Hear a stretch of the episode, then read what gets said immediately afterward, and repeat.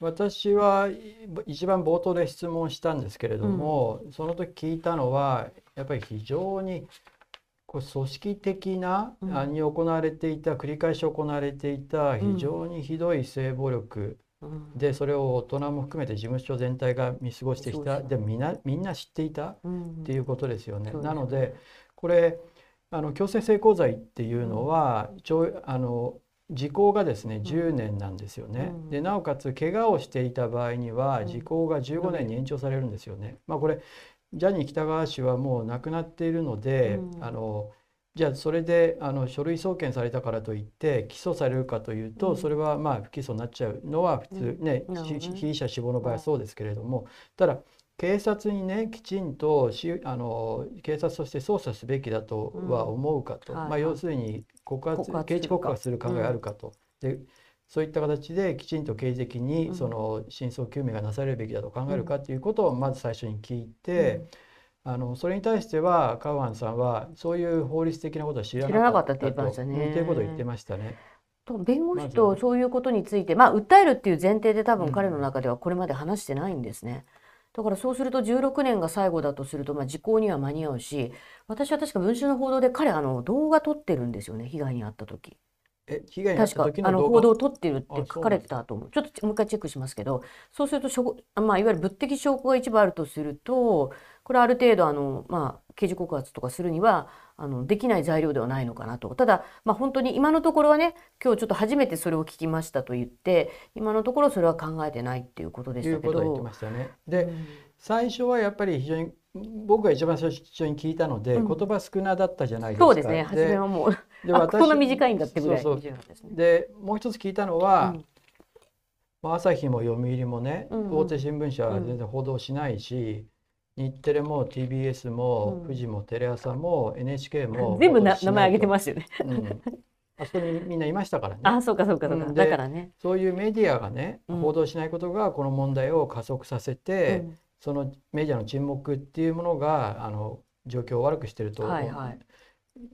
事態に対してどう思うかと、うん、メディアに対してどう思うかと聞いたんですよね。うん、そしたらまあでもあの言葉少ないでしたけど川さんのことは印象的だったのは、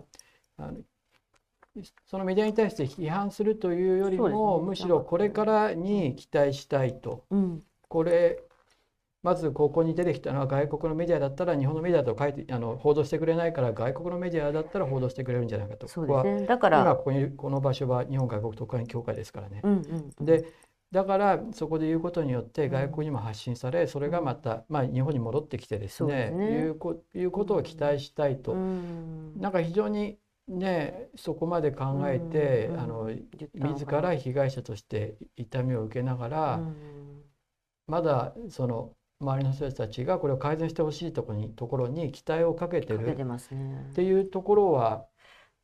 はい、やっぱりだから質問では出なかったんですけど、うん、あの私はやっぱりフラッシュバックみたいなことがね実は往々にして起きてんじゃないかなっていうところをちょっと正直まあ本当はあんまり被害のことを思い出させる質問ってよくないんですけど、まあ、聞きたいなっていうところはあってやっぱりあのその被害に受けたっていう人たちは本当に10年経っても20年経っても突如そういうものが出てくるっていうのでで多分今、まあ、彼はその前の報道ね文春さんがずっと報道を続けてたり BBC がああやって出てくる中であの声を上げたわけですよね。でかつてのその被害っていうのはやっぱり新たな報道であの前福田事務次官の時そうだったんですけど昔受けた被害者の人たちが今の報道を見てあのフラッシュバックするっていうのがすごく多いと聞いたんでおそらく彼もある種今すごくあのそういう意味では辛い体験をする中ででももう黙ってちゃいけないんだっていうまあ一歩踏み込んだのかなっていう。だからあの初めその入っていく時もすごい緊張してたあの表情でしたし私はまあそんな目の前ではなかったんですけど尾形さんから見ててもやっぱりあの口調は滑らかに喋ってるように見えたけどかなりその気持ちの面では、うん、気持ちの面では、やっぱりそれは舞台慣れもしてるし、うん、ね、そういうあのお仕事されてる人だから、うん、あの全然違うと思うんですけど、やっぱりそうですねでやっぱり何よりもそのそそこに行ってまず気に入られないと合宿所に行けない。で合宿所に行ったからにはもうそういうことを前提としてそこにそこで拒否してしまうと売れないだから拒否した子はねやめてくってお話もしてたし気に入られると何がすごいかというと本当にあっという間にそのグループが決まったりとかその中でこうピックアップしてもらったりとか決まっちゃうわけですね全てが。いやだからそういうもうまあ天の声みたいなことの位置づけっていう意味では自分が何が何でも売れたいビッグネームになりたいって人はもうそこにそこはもう我慢するしかないっていう世界だったんですよね。だから大人がね、それを容認していたし、うん、何人ぐらいなのかっていうところで、うん、本人は100人200人はほぼ全員そうだと思うと、みんなあると思うと。で特に売れてたり出てる子たちだから世に出てるテレビに出てるっていうのをますけど、子たちは確実と言っても過言ではないって言い方しましたね。で1回合宿用に泊まるのは20人ぐらい、で僕は100回以上泊まってると、でいつも行くといっぱいほとんどいっぱいだと。いっぱいだってね。取り合いだっていう話も前ね他の BBC でありましたよね。いや彼も言ってましたよね、うん、そこに行かないと行かないと売れない。だから自分からそこに率先していくようにみんなしてたし、うん、そこに行かないと売れないよねというのがみんなの認識だったと、うん、ででも100人で20人ずつだったらでもこれ2,000人ですからね、まあ、でもそれは延べの数ですけれども だけど本人は100から200って言ったけどそれはかなりおそらくは控えめな数字で、いやこれほぼ全員なんだって特に売れてる子たちはっていうのは僕は非常に衝撃を持って聞きましたしでさっき森重さんが言ってた、じゃあもし拒否したらどうなるんだという時に、その例えばねさっきのこの15回とかそういう時にジャニーさんがその川さんのところに来たけれども、自然にねみんな寝返る打ったりするような形で明確に拒絶するんじゃなくて拒絶すると。であの相手も非常にここもねおじいさんなんでそれを持ち上げてとかいうことはできないとな、ね、多分当時70とかもう80とか。いやだって2012年から2015年ですからね。もう相当な高齢ですよ。そうですね、いやそれをそれを拒絶すると翌日ね、うん、急に無視されたりすると。うん。あの行ってきますって言っても急にあの無視みたいなので、はいはい、それは非常に怖いですよね。そのジャニーさんの一言で全てが決まってしまう社会世界の中で。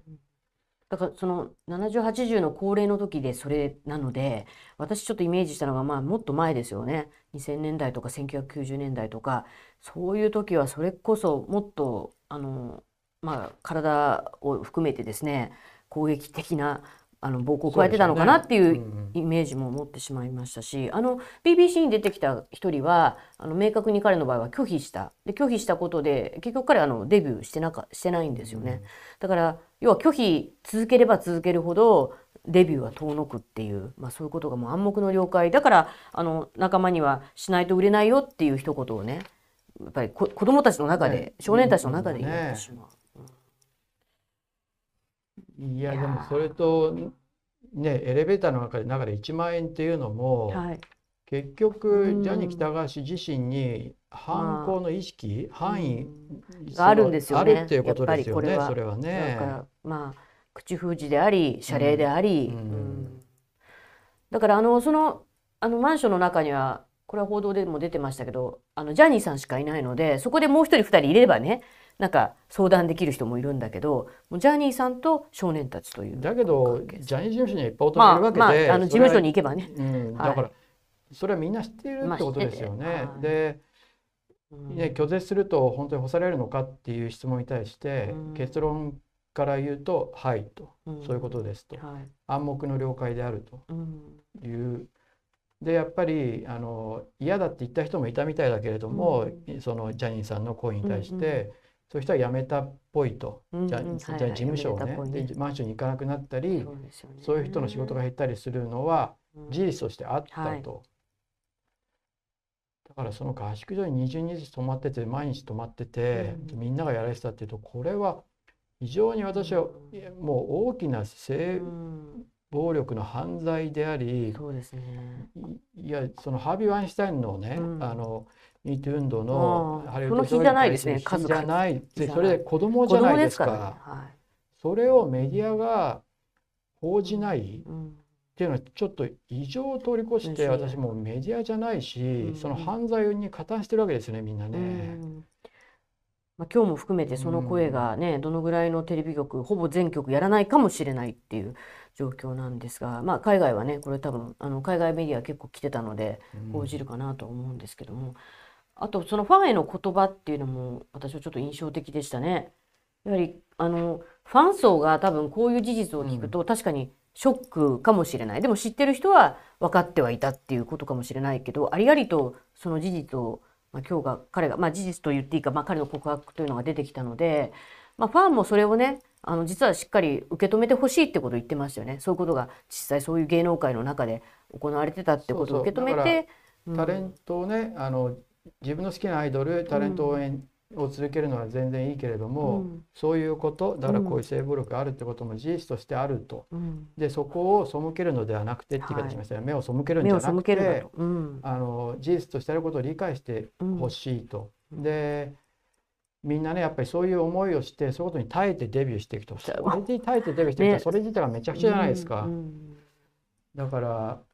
ファンもそれを知った上でね、その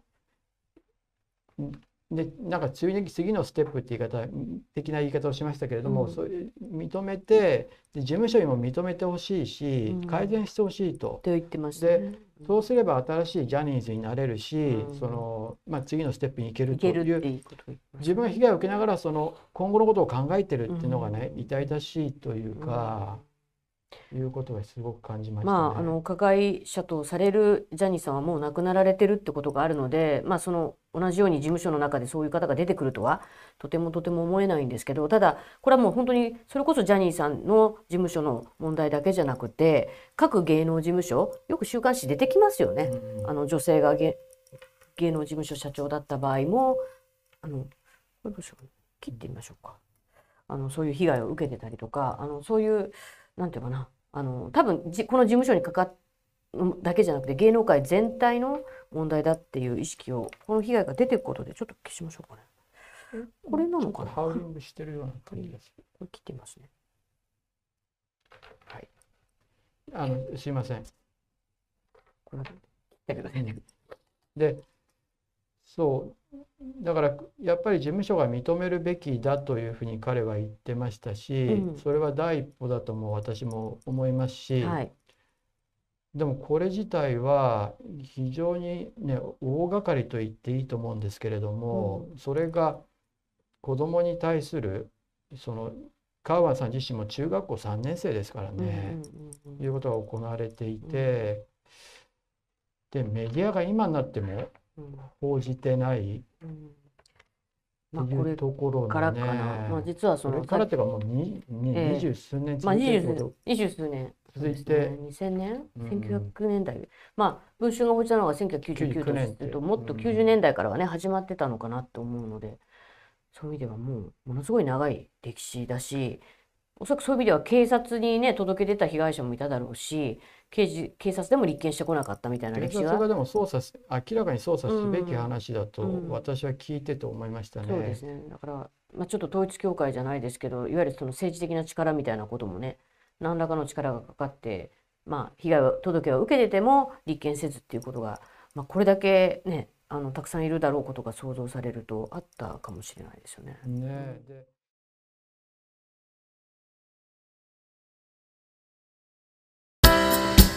アークタイムズポッドキャスト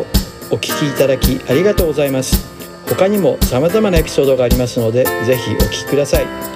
動画は YouTube 上のアークタイムズチャンネルでご覧になれます。こちらもぜひご活用ください。